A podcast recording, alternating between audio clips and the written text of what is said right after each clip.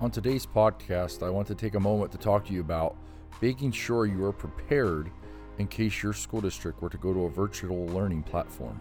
Welcome to the PE Express podcast. Two to three times a week, a PE expert will share a tip, activity idea, or teaching strategy to help you become a better PE professional. Today's host is a high school health and physical education teacher and former PEP grant winner from Pennsylvania, Jason Gemberling. I think one of the hardest parts that we're all facing right now is that inevitable when are we going to get get sent home or are we going to get to finish our school year in the in the building? Um, I've been I've been blessed and thankful enough that the first nine weeks of our school year to start this year, we've been in person with our students every single day for the entire day. Um, our students have been nothing but fantastic as far as wearing their masks, following directions, cleaning equipment that we use in class if we use any at all um, understanding that we need to be extremely flexible as physical education teachers to make sure we keep our students safe, which means inevitably that we're going to change some of the things that we typically do in our curriculum. Uh, it has been a challenge. I won't tell you that it hasn't been, and I'm sure you're all facing that challenge.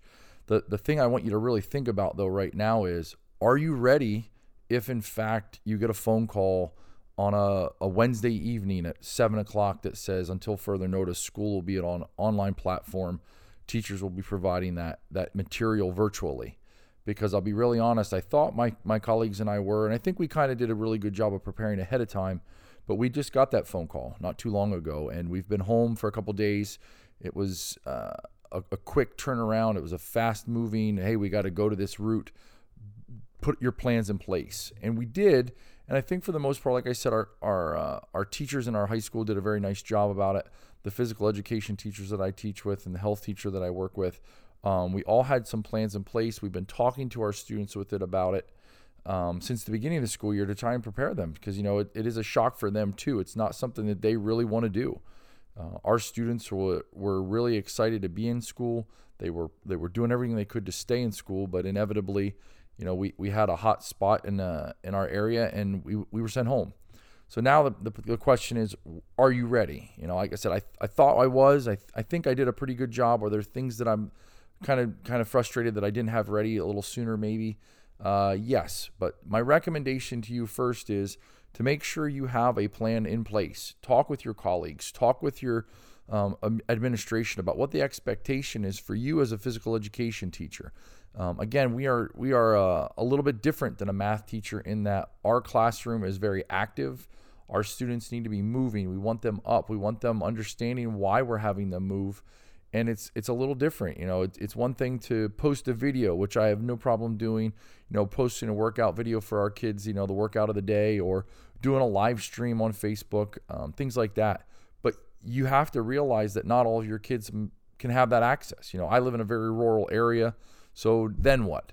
So we had we had taken into all that into account. Um, I, like I said, we have ways for the students to participate in class um, that is not virtual. It's it's an online platform where they can enter in their their information to a, a, a logbook. They've been told what to do. They've been instructed. They're able to email us questions. So that part's been pretty pretty effective. The thing that I would like to to really think about is um, if your school needs to contact trace. You know, do you have a recollection of what what you did in class and who was with who and things like that because that part was a little little tricky for us at first um, when we had to do that. Um, we were able to successfully do it but it took a little bit. So i want you to make sure that you have the ability to say to your administrators if they ask you who was in contact with who? You know what what activities were you doing? Were the kids inside? Were the kids outside? Um, were were they six feet apart the entire time with a mask on, or did you have them far enough apart that maybe they had a mask break, which they're allowed in our school district? Um, so it was one of those things where we had to really, you know, fine tooth comb go through it. And the thing that's, that you need to also keep in mind is we were thankful enough to be able to go into our building as faculty to go in and look at our rosters and look at some information to, to make those decisions um, the next day. Uh, if, if it's something where your school is shut down and they don't let you in, are you taking home the things you need to make your school year continue to run smoothly? And do you have the things that you need to help that contact tracing with your administration? So I guess my big suggestion to you is is have a folder. Um, I, we we've been taking our laptops home every day. We've been taking those things that we need home with us every day. I really strongly encourage you to make sure you have that plan. um, so that you don't get caught. And if you already are virtual and you've been virtual all year, uh, there's there's lots that you're probably doing already um, that has been awesome. Keep up that fantastic work. I think we're all doing a great job. Um, make sure you encourage your, your co-teachers, um, whether it's another phys ed teacher or the math teacher or an elementary teacher. Um, everybody's stressed, so do your part. Uh, maybe you know offer them a, a coffee or something, but do something to make everybody kind of feel like it's it's a team effort and we're all in this together because really we are. We're all in this together in your school district, in your state, in our country. Um, let's just keep working. That's all we can do. Um, again, just make sure you're prepared. This session of the PE Express podcast has come to an end. Don't forget to subscribe to the PE Express podcast for more tips, activity ideas, and strategies to help you become a better PE professional. We'll see you soon, right here on the PE Express podcast, powered by Gopher, your resource for all things physical education.